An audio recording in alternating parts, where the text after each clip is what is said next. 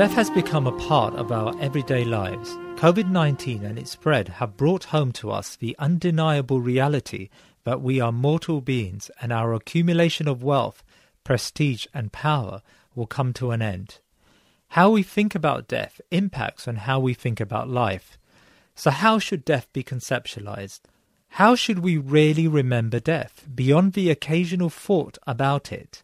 How do we make death our partners and our guide in conditioning our present? To truly understand this idea, I have invited Kamal Abu Zahra, a lecturer in Islamic studies currently completing his PhD, looking at minority fiqh and its compatibility with classical notions of scholarship. I asked Kamal some searching questions about death and how we should see it, how we should confront its claims upon us, and how we should address it when death falls on someone close to us.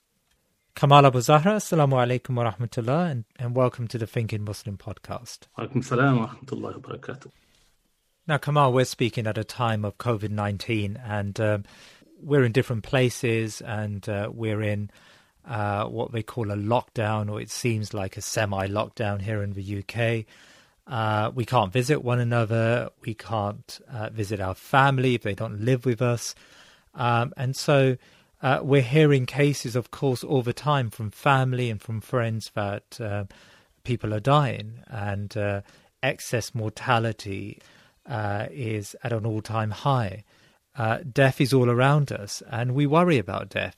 And so, in that context, I would like to ask you what seems like an obvious question, Kamal. What is death? How do we conceptualize death? How do we understand the notion of death in Islamic terms?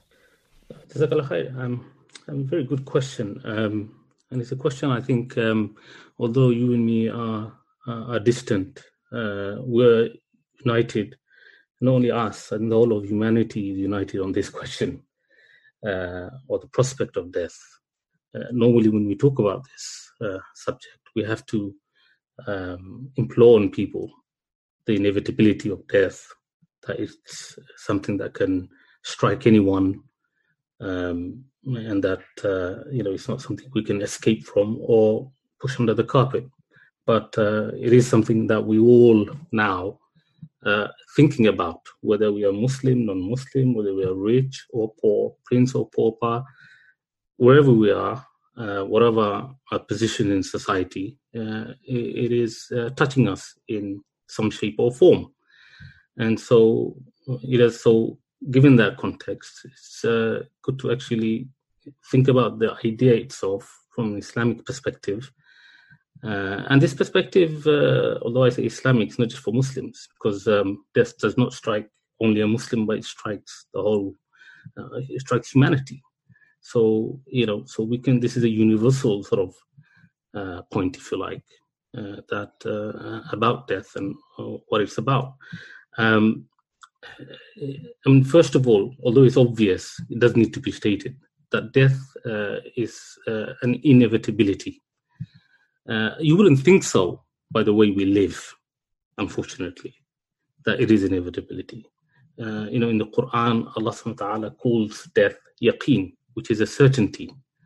Yeah, that it is, uh, in other words, it is something that inescapable. It is yaqeen. It is certain. وَعْبُدْ رَبَّكَ حَتَّى يَأْتِيَكَ الْيَقِينَ uh, uh, the Quran says that worship Allah until yaqeen comes to you, meaning until death comes to you. So, uh, so it is inevitable. It is you know no one is spared by this.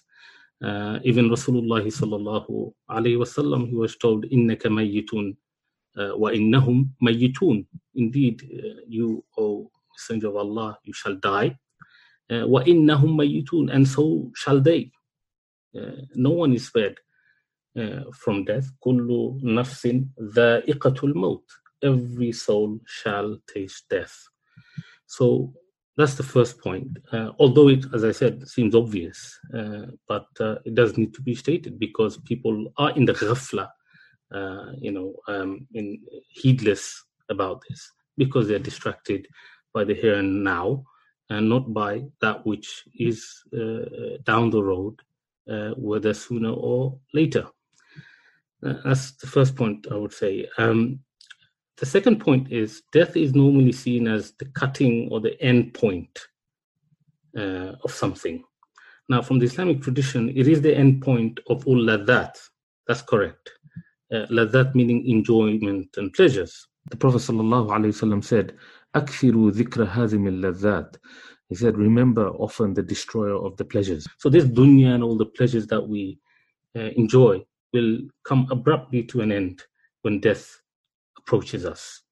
Uh, but death, in fact, uh, is is a journey for us, you know. And in fact, we already um, midway through that journey. So people say knocking on death's door uh, as if we're knocking on it for the first time. Actually, we've knocked on it even before.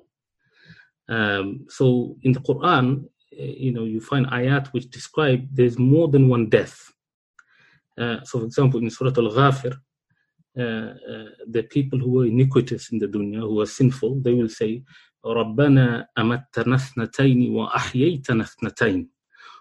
O our Lord, أمتنا اثنتين, you made us to die twice. وأحييتنا اثنتين, and you gave us life twice. Subhanallah. It is not once, because the first death was before we existed, and then Allah gave us life. So we're already in this, so we've gone halfway already in this journey. And then, uh, you know, and you gave us life twice. So, which is the life uh, when we did not exist, this, this life. And then you have death. And then you have life again, which is the ba'ath and the resurrection. So, death, life, death, and then life.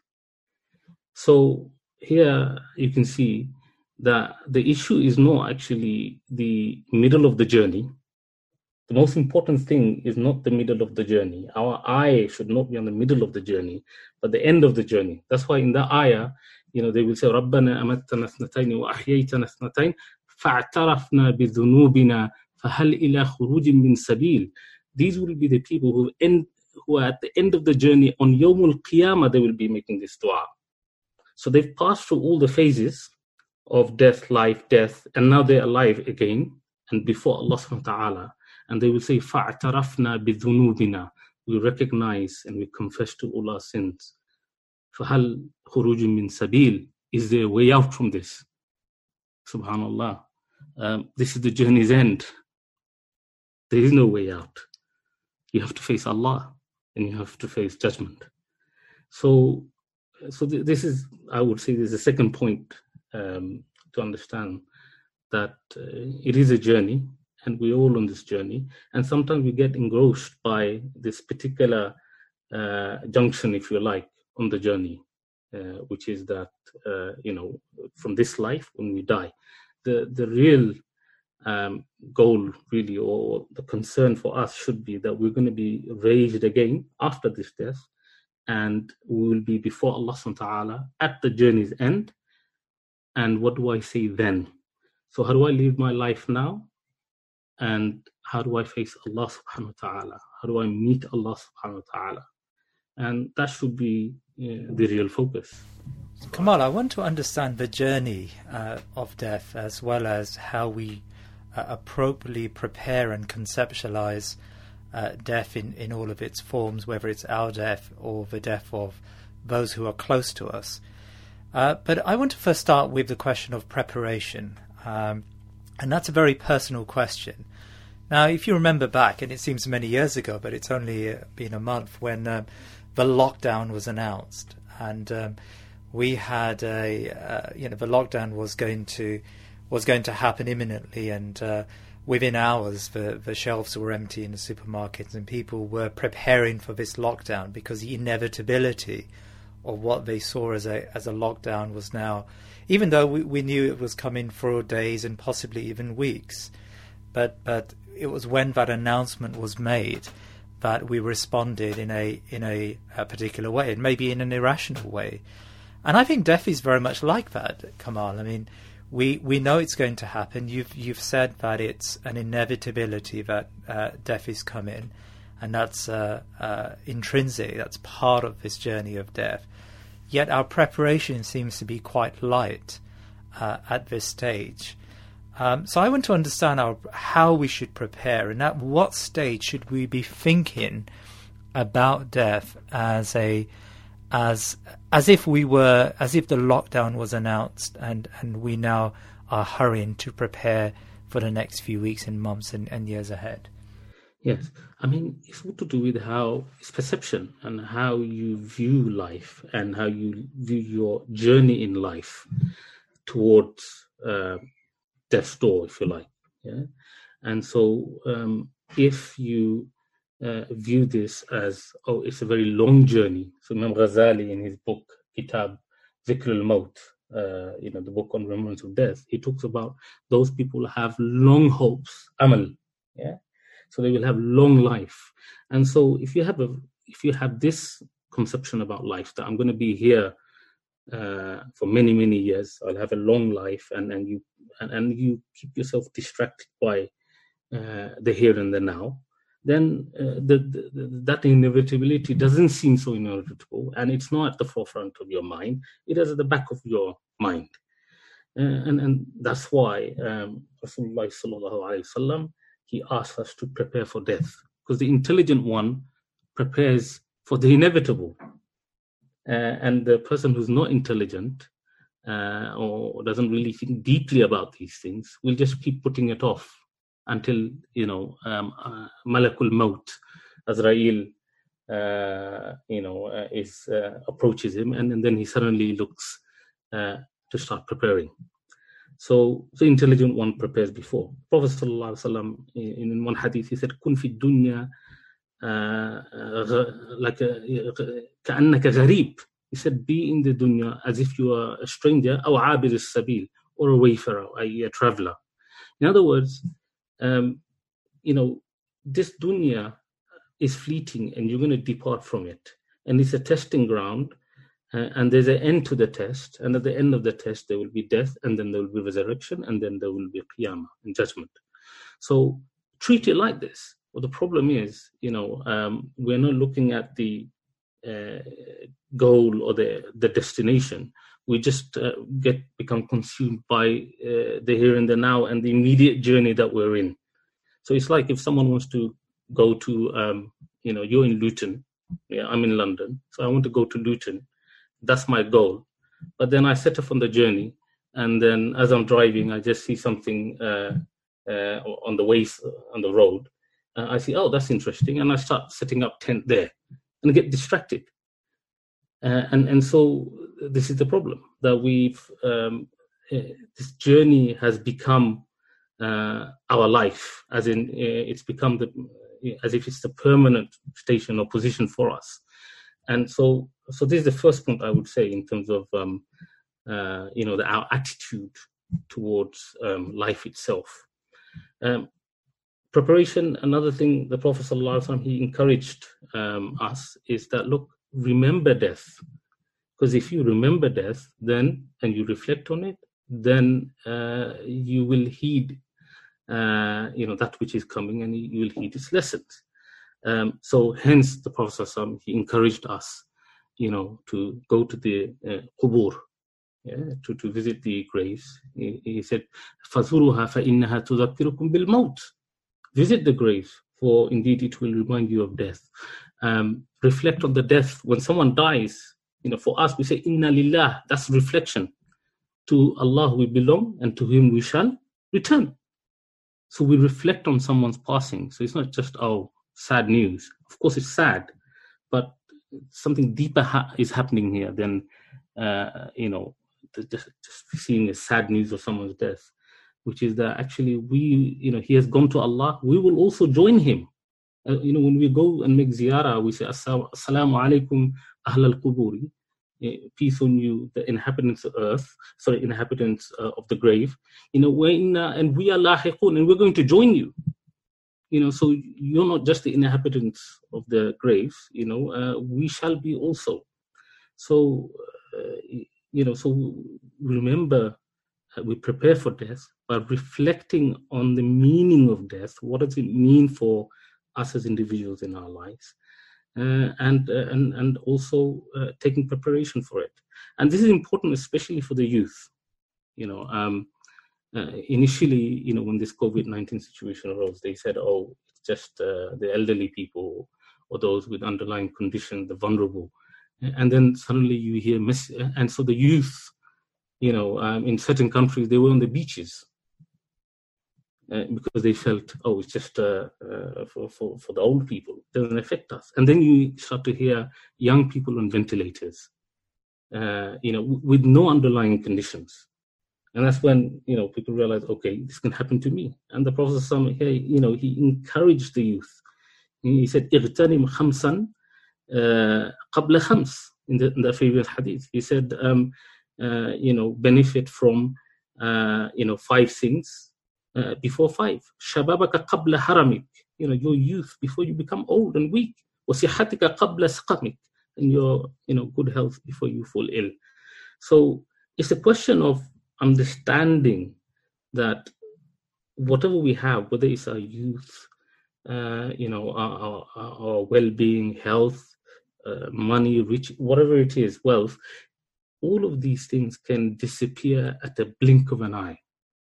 An intelligent person who understands that and also a person who actually reflects on that. This is the thing you can know that could be in your back of your mind and then then you can live in a certain way or you can reflect on that and recognize that uh, and, and, and that will actually affect the way you live your life. But it's often the case, Kamal, that our lives are fraught with uh, complexities. We, we live in very fast paced societies and we're constantly going from uh, occasion to occasion, and reflection is really a minor part of our day, if it is a part of our day. So, how do we build into our thinking, our psyche, this sense of reflection?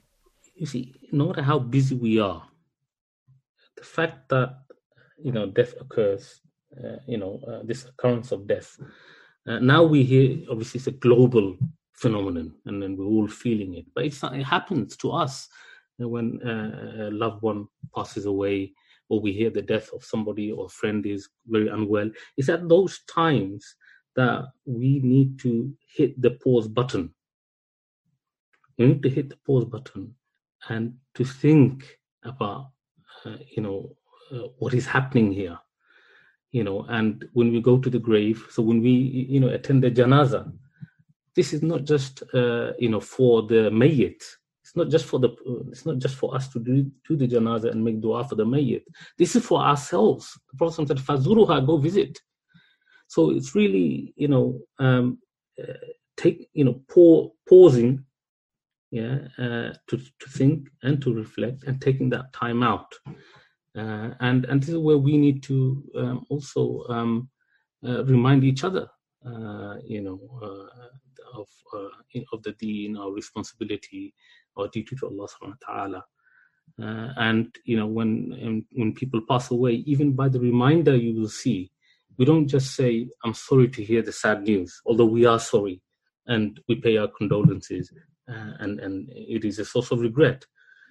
But even when you know we, we console someone, you see we get to the heart of what death is about and how it should affect us. So we will say, "Inna lillahi wa inna raji'un." That's like our immediate reaction when we hear someone dying. We shouldn't just say it. We need to just stop for a second and think, what did I just say when I said Inna Lillah? Said in this is from an ayah in Surah Baqarah.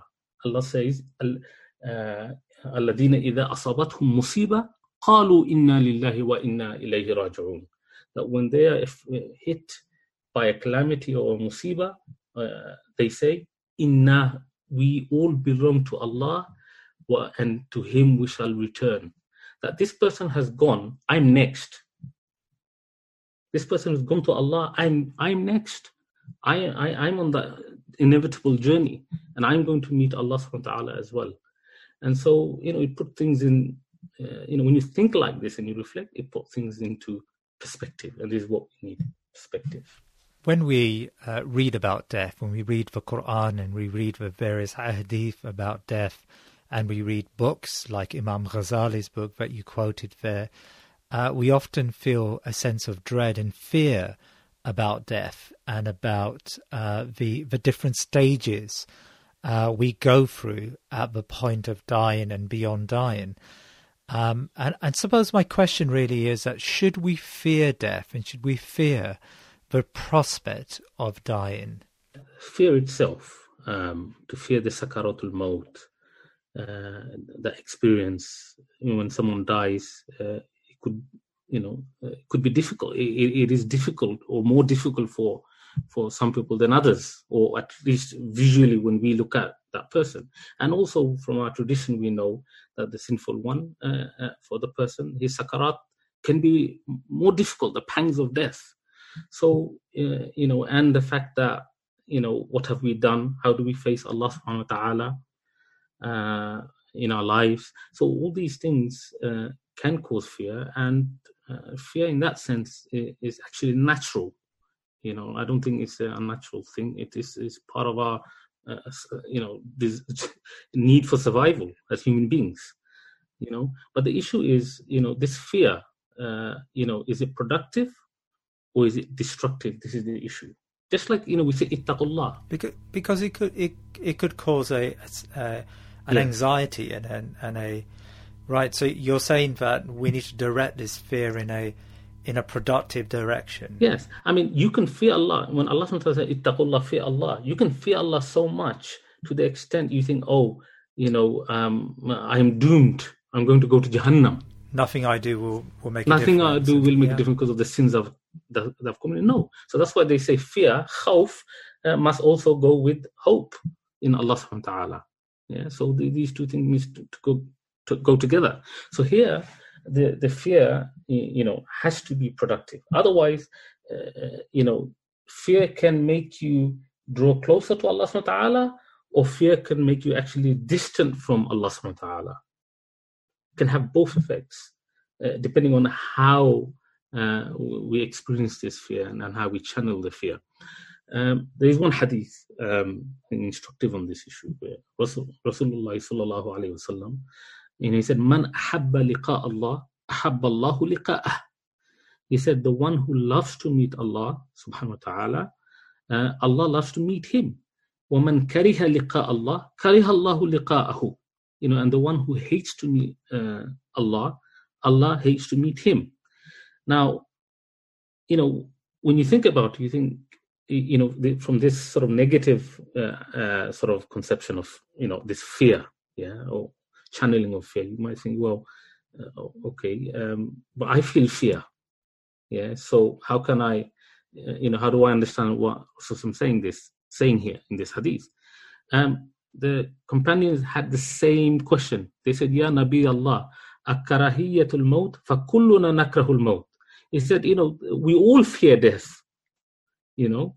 So how can this be that, um, you know, the one who loves to me Allah, how can we love to me Allah, but at the same time we fear death? How do we reconcile these two things? The Prophet reconciled it for them. He said, ليس كذلك ولكن المؤمن إذا بشر برحمة الله ورضوانه وجنته أحب الله لقاء الله. He said, look, for the believer, you see, because the believer has a different perspective, uh, a perspective of iman on this issue. Yeah. So the believer, when he is giving good news of the mercy uh, of Allah, the good pleasure of Allah, and the Jannah of Allah, he loves to meet Allah subhanahu wa ta'ala. فَأَحَبَّ اللَّهُ لِقَاءَهُ and he lo- and Allah loves to meet him. So in other words, he's not what he's looking at uh, when he looks at meeting Allah is that look, we love Allah subhanahu wa ta'ala uh, we want His rahmah, we want His good pleasure, we want His Jannah, that this is the thing that we seek. And so, therefore, we love to meet Allah subhanahu wa ta'ala. And in terms of our deficiencies and, and, and, and failings and shortcomings, so this should encourage us not to increase in our deficiencies or give up, but actually to deal with our deficiencies uh, and, and, and, and to seek to be better and seek uh, to achieve Allah's rahmah, His ridwan, and His jannah. So it's it's a question of uh, perception, really, and and and, and uh, uh, so you can fear Allah, and you can be distant from Allah, or you can fear Allah and seek His reward and seek His rahmah, and you'll find yourself drawing closer to Allah. And how does Islam tell us to deal with the grieving process once someone passes away? I mean, the, the mm. English have a saying uh, that uh, you should have a stiff upper lip. You should show some uh, restraint when it comes to emotional situations. Yeah. And um, uh, often it's a case that uh, even with Muslim funerals, uh, Muslims are told to have some sabr or some restraint. And I suppose sabr is used synonymously with the idea of yes. not overtly yes. showing emotions. Uh, and and not crying. Uh, and um, you know, I've I've experienced it myself at a at a funeral of a close relative.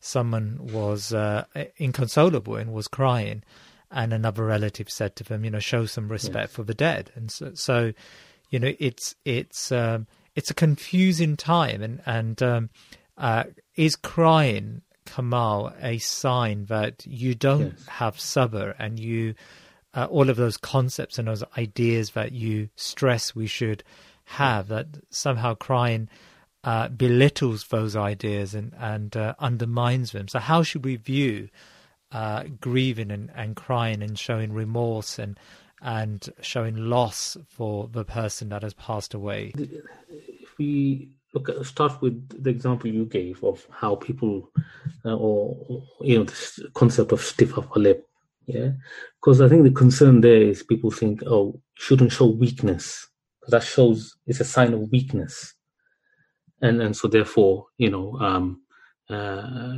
control yourself and then show you are strong, yeah. Uh, but also, I think they they think that it's a sign uh, that you're not um, worshiping Allah correctly, right? Uh, I mean, uh, in, in uh, it could be. I mean, you're talking about the from a Western perspective, or well, well. So from from our perspective, if you show from our perspective, yes, yeah, of course, yeah. So there's two things. So when I say stiff upper lip, is a very English concept. Mm. So I was just speaking yeah. about it from that okay, uh, angle. But uh, but in terms of us, um, uh, you know, uh, if you cry, uh, so that's right that you don't have um, tawakkul on Allah, or you know, showing that you don't have patience uh, in in Allah and reliance on Allah, and so therefore you're crying. Uh, the the issue of patience uh, really is is to exhibit um, in your behavior that you've accepted Allah's decree and decision uh, and that you are seeking Allah's reward. So you don't. So so so it doesn't mean you don't cry or you don't weep. You know, weeping is a sign of rahmah and, and, and love and compassion for the person, person who's passed away. You know, the Prophet sallallahu alaihi wasallam he wept. Uh, you know, for his son Ibrahim. You know, and when he uh, when, when he was weeping, one of the companions said, "Ya Rasulullah," and you were crying. The reason they said you are crying because Rasulullah forbade niyaha, which is wailing, yeah, uh, where people beat their chests and scream, and and and and and, and this, you know, is not compatible or or, or it contradicts uh, the tawakkul on Allah Subhanahu wa Taala. Yeah, to cry and scream and and and, and not have composure. Yeah. And so Rasul forbade this. So when they saw him weeping, they said, Ya Rasulullah, what, you are weeping? He said, No, innaha rahmah. It is compassion and it is mercy. But the real issue of um, you know, um, you know, this not wailing or weeping is, is not to show that you don't you do it, it's the way it is done. I'll give you one example. The Prophet ﷺ, you know, he was visiting the grave and he saw a lady uh, wailing and uh, you know um, at the grave and so he said to her, uh, you know, uh, have patience. Yeah. And he said to her, Inna sabra uh, in the sadmatil ula. Um, you know, uh, have, uh, sorry, he said to her, have patience. And she said, uh, Ilayki anni, go away from me. Who are you? You know, she reacted like this with the Prophet yeah, in a rude way. So she didn't know it was the Prophet. And afterwards, um, when uh, she was introduced to the Prophet that this is the messenger of Allah, she apologized for the her behavior. And the Prophet said, Look, إنما الصبر عند الصدمة الأولى. And this indicates the meaning of sabr. He said, Indeed, sabr is عند الصدمة الأولى, is at the first strike of calamity. So when you're hit with bad news, when you're hit with grief, you're hit with something, a, a misfortune, that's the point of sabr. I mean, that's the point where you control yourself in such a way that you show that you believe in Allah subhanahu wa ta'ala, you have tawakkul in Allah subhanahu wa ta'ala, because the way she reacted, what's wrong with you? Who are you? When Rasulullah told her to have sabr. Yeah. So, so this is the point. Sabr does not mean that we don't weep. Of course, we weep, we cry, we, uh, and and and this is uh, you know natural and, and expected. And this is showing our love and compassion uh, for our loved one.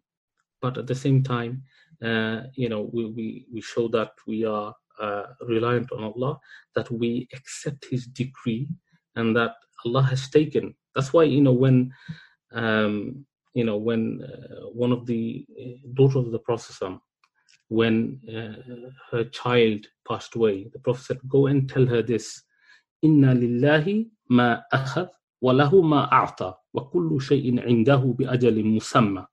That indeed Allah to Allah, you know, uh, goes returns whatever He has taken, and uh, and He has whatever he has given and all everything will go back to him. In other words it's allah's this belongs to allah.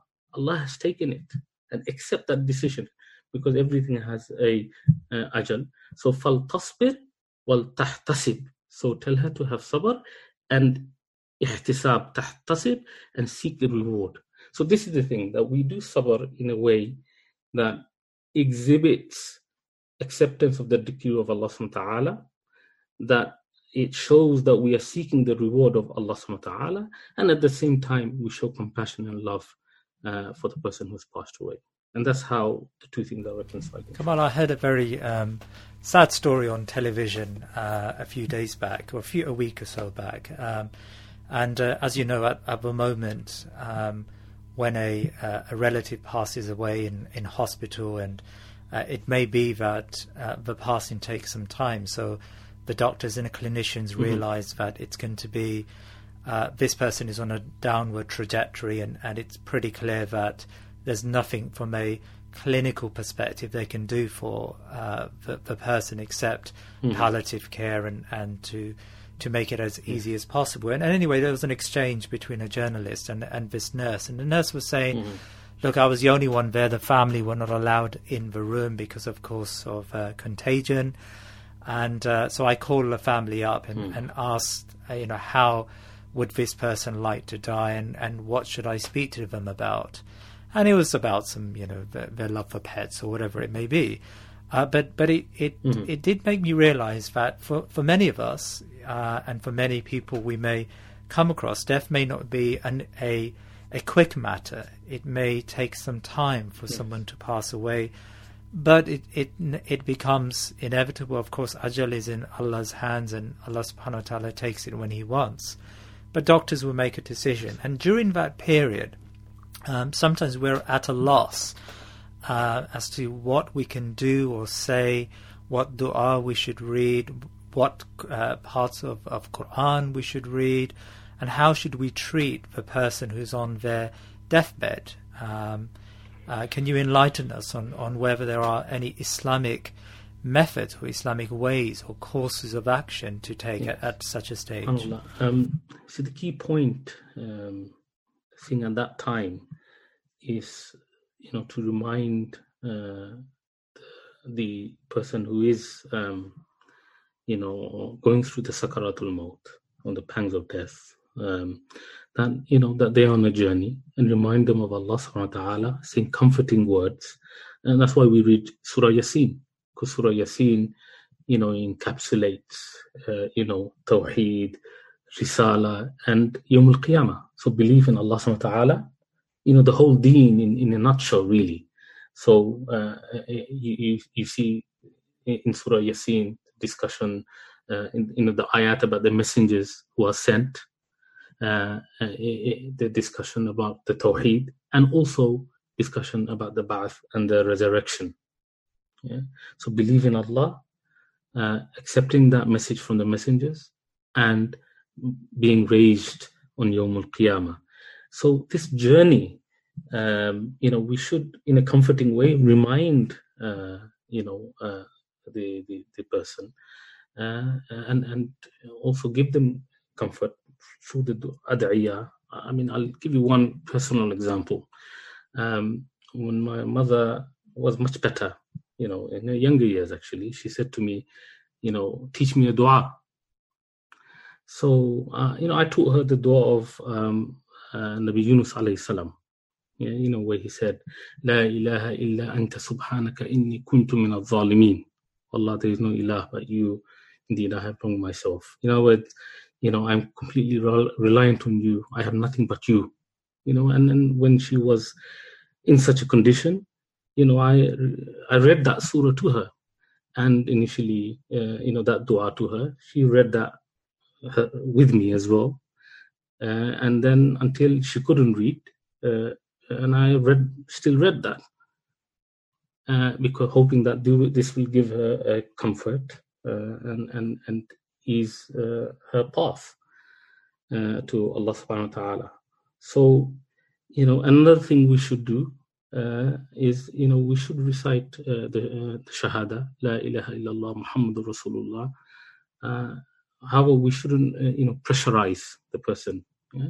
so we should read this and you know encourage to read uh, with us la ilaha illallah but you know uh, as and when they feel comfortable and when they can if they can't we shouldn't force or pressurize them to do that uh, but you know we should the sunnah is to say la ilaha illallah uh, recite Quran and to remind, uh, you know, um, uh, recite Quran and, and, you know, give comforting words and, and, and the ad'iyah and the adhkar uh, to remember Allah subhanahu wa ta'ala in that difficult time. And how do we break the news of uh, a death to the wider community and to the wider family? Um, you see, just as um, you know, uh, receiving the news, uh, as, as, you know, as the hadith says, "Innama sabr inda sadmatil ula," that we need to have sabr at the first uh, strike or even news of calamity. But um, the, even the person who is breaking that news uh, needs to have that sabr and that composure and that uh, yeah, sakina, if you like, uh, in in conveying that news uh, and, and being patient. And I'll give you the example um, uh, of uh, Abu Talha, radiallahu anhu. what happened is um, his son, um, one of his sons, passed away while he was out, and his wife, um, she you know did the ghusl, did the kafan, uh, and she put him in the house. And when Abu Talha came, she could have screamed out, shouting, screaming, uh, in, in, in a desperate way. Yeah? But she had sabr. And she did not even tell him that night. When she uh, when he asked, you know, how is my son? He said, Huwa askanu ma yakun. Uh, Subhanallah, huwa askanu ma yakun. You know, his uh, child is quiet and he's in peace. Which is true. Because he's passed away, he is in peace.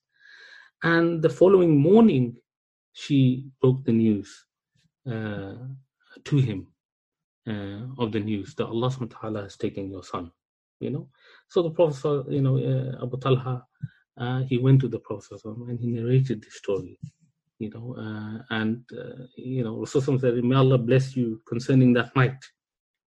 So, you know, so, so it's so how we convey has to be in a reassuring way, in a comforting way, in a consoling way uh, and also in a way that uh, reminds people. You see, sabr is the thread that goes through all of the whole journey, if you like, the whole experience, whether the person receiving the news or giving the news. So when we give the news, remind the person to have sabr. But again, what does that mean? Meaning that you know the meaning of sabr or the meaning of death here that Allah we belong to Allah. Allah has taken uh, uh, that individual. So if uh, uh, you know, um, we, we, we remind the person that look, your son or your daughter or the loved one has gone, but they belong to Allah. Allah has taken what He owns, you know, and accept that decision uh, from Allah subhanahu wa ta'ala and seek His reward, and I will, Allah will reward you for that. You know, I'll give you one example actually, um, you know, of um, Abu Sinan, you know, he his son uh, passed away, uh, and Abu Talha, who was there, you know, uh, he took him uh, by his hand, you know, uh, and you know, he said to him that, look, you know, let me tell you uh, what the Prophet sallallahu alaihi wasallam uh, said uh, in such a situation. Yeah, uh, he said, "Let me give you the good news or the glad tidings yeah, that Rasulullah sallallahu wasallam gave." And then he quoted this hadith where the Prophet said, "When a child's, when a person's child dies, Allah will say to the angels, "You have taken the child of my slave," and they will say, "Yes." And he, Allah subhanahu will say, "You have taken the apple of his eye," and they will say, "Yes." And he, Allah subhanahu will say, "What did my slave say?" And they will say, "He said." He praised you and said, Inna lillahi wa inna ilahi raji'un. In other words, look how he responded. He responded by accepting Allah's decision, uh, increasing in Iman. That actually, we belong to Allah. I will return to Allah, that He is Allah's, and Allah has taken him. And so Allah will say, Build for my slave a house in Jannah and call it the house of praise. Subhanallah bihamdihi. So, this is, can you see how the news is broken uh, and, and how, um, you know, the consolation or the comfort is given by reminding that person that we belong to Allah subhanahu wa ta'ala and we should accept that decision and seek His reward. Kamal, it's uh, acceptance seems to be not only uh, a a virtuous thing to do and, a, and, an Islamic thing to do, but also psychologists will talk about how uh, the route to mental illness for many people is non-accepting the death of a loved one, especially. I think they call it the, the word they call it closure. Ah, yes. I believe that's the term. I'm not a psychologist, but that seems to be the term that is used. That's right. That's right. And and you, so you, you it's it's an it's open. It, the book is open, and you you're constantly work, thinking about what if, and and you're you're not even accepting uh, the person. I think there are stages of grief they talk about, right? And I don't know six or seven stages of grief where until you reach the final end of acceptance um, and you often find that some people go through periods of months, if not years, before they finally come to a an acceptance of a of a dying loved one, and that must have a, a an amend, a, a tremendous impact upon the mind of someone and, and their mental well-being. Because they can't reconcile, you know, it's the inability to reconcile that situation. Because if you think that, oh, you know, that person has died before um, their time. You know, uh, they could have got married. They could have done this. They could have. If you, this is you're piling up the misery and, and and the depression and the sadness because you're looking at all the opportunities they could have had and they couldn't. Now they can't have it, and now they're dead, and there's nothing after death. So, as I said, death can take you away from Allah, or death can make you draw closer to Allah subhanahu wa ta'ala. Whereas if you think, well, Allah has fixed an ajal for all of us, you know, and Allah has decreed when we shall die, and this has been decreed even before, uh, you know, in Allah's ilm, before even we were born. So, in His knowledge, that Allah subhanahu wa Ta'ala knew when we will die, and, and this is fixed. Uh, and so, um, once there's a recognition of that, the, we don't lament over these things, but we accept uh, and, and this is where we draw the closure. And that's why we say, Inna lillah, we belong to Allah. That it's not the end, that this person who is departed uh, hasn't, you know, suddenly disappeared and van- vanished into thin air and, and, and gone. But rather, they've gone to Allah subhanahu wa ta'ala, and there's a life beyond this life. And they've gone, uh, inshallah, to a, a realm, a world where Allah subhanahu will forgive this person and admit him into His mercy and His Jannah and His good pleasure. So once you view it in that way, you know, you can have sakina, you can reconcile, uh, and and you can bring, uh, you know, you can have closure uh, in a way that is uh, that is healthy and productive, uh, and actually renews your iman. Now that brings me to the topic of mourning. When we visit the family of a bereaved, and generally speaking, uh, there's a three-day bereavement period, and we visit them, we remind them of uh, the good that uh, the person did, and we remind them of uh, the Jannah, and uh, and we console them. But what specifically should we do during the mourning period when we encounter uh, the bereaved and the bereaved family? Ta'ziyah, or you know, um, this is a term that we use that when we give our condolences and then and then we help the person who is mourning. Um, I think it's, it's, it's worth thinking on what is the aim, because once you know the aim, then you know, in order to say inna lillah and the dua and, and sabr, uh, there, there's ahadith, you know, you know what the aim is. You can uh, actually then utilize all of these things to achieve the aim. So, for example, let, let me give you a quote from Imam Shawkani. He said, Ta'ziyah, he said, what is ta'ziyah? He said, he said, كل ما يجلب للمصاب صبرا. He said, it's whatever that will allow that person who's been afflicted to have patience. And, and he said, ta'ziyah is بأي لفظ can. He said, by it's any expression. Yeah, يحصل به المعزي. Uh, uh, he said, uh, it's any expression by which uh, you, you can achieve this uh, consoling uh, or the comforting or giving of solace. Uh, let me give you another quote from Imam Nawawi, uh, you know, describing what ta'ziyah is. He said, "I'lam anna ta'ziyah hiya tasbir." And you see, and, they're saying the same thing really. He said, "Look, know that ta'ziyah is tasbir. Yeah, is actually allowing or enabling someone else to have patience." and, and, and so he said is to mention uh, those words, any words really, that will console uh, the and comfort the person. ويخفف حزنه that will lighten his grief ويهون مصيبته and that will lessen his affliction. So here you can see the ulama, they're not being very prescriptive, although we know the prescribed du'as yeah, that we say. Uh, and and we tell the person to have sabr and we say inna lillah. But it's not actually going through the motions. So you know we could actually just go through the motions and tell someone have sabr. Whereas that's not the objective. The objective as the ulama are saying is no how, how can i help this brother to have sabr? How can i help this sister to have sabr? What can i say to him?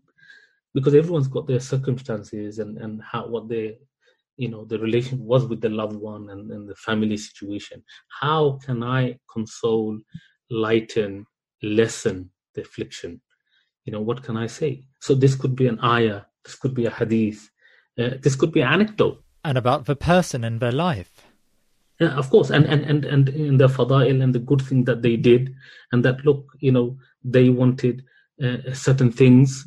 Uh, uh, uh and and subhanallah look allah gave him those things or look at the the death you know they uh, you know uh, you know life can be a ni'mah uh, and uh, or it could be a naqma yeah or it can be a, curse a blessing or a curse. And same with death. Uh, death can also be a blessing or a curse. And and the blessing could be the way Allah subhanahu wa ta'ala has taken this person uh, that you see the sakina in that person you know. So um so so the, that's right. So uh, it's not actually prescriptive. It's however, whichever way we can actually give that comfort and solace. Over the past few weeks, we've been looking at uh, the post COVID 19 world. What type of world are we going to inhabit? We've looked at the economy, uh, we've looked at international relations. Uh, I would like to ask you Kamal about the po- post COVID 19 world when it comes to our human relationships and the, and the society around us. Now, it is very clear to me that um, we've, um, uh, we've destroyed this planet, uh, we've consumed more than we require. Our gluttonous consumption has led to uh, the human mind deteriorating and all forms of psychological illnesses occurring as a result of our constant uh, requirement to devour things. Um, this gives us a pause for thought, and I would like you to maybe comment on how we come out on the other side. What type of world do we feel we should inhabit when this is over? Death normally makes you think from an individual perspective, from yourself, um, naturally. But because it's a global phenomenon that we're facing, um, I think the reflection shouldn't be uh, uh, just on on ourselves only, but also uh, from a global perspective of insan, humanity. You know, um, what is our condition? How are we? Uh, you know, and, and it's allowing us to actually think about this. For once, everything's shut down. uh, and we can think about you know how we've lived uh, as a society and and, and uh, where, we are going and, and how we should move forward. And one of the things that you know strikes at me is you know and you know i mean you've talked about economics and and, and you know all the terminology and, and from a technical perspective yeah? But for me I, I just see it as you know there's certain base qualities that we have yeah of greed and selfishness and desire for things yeah?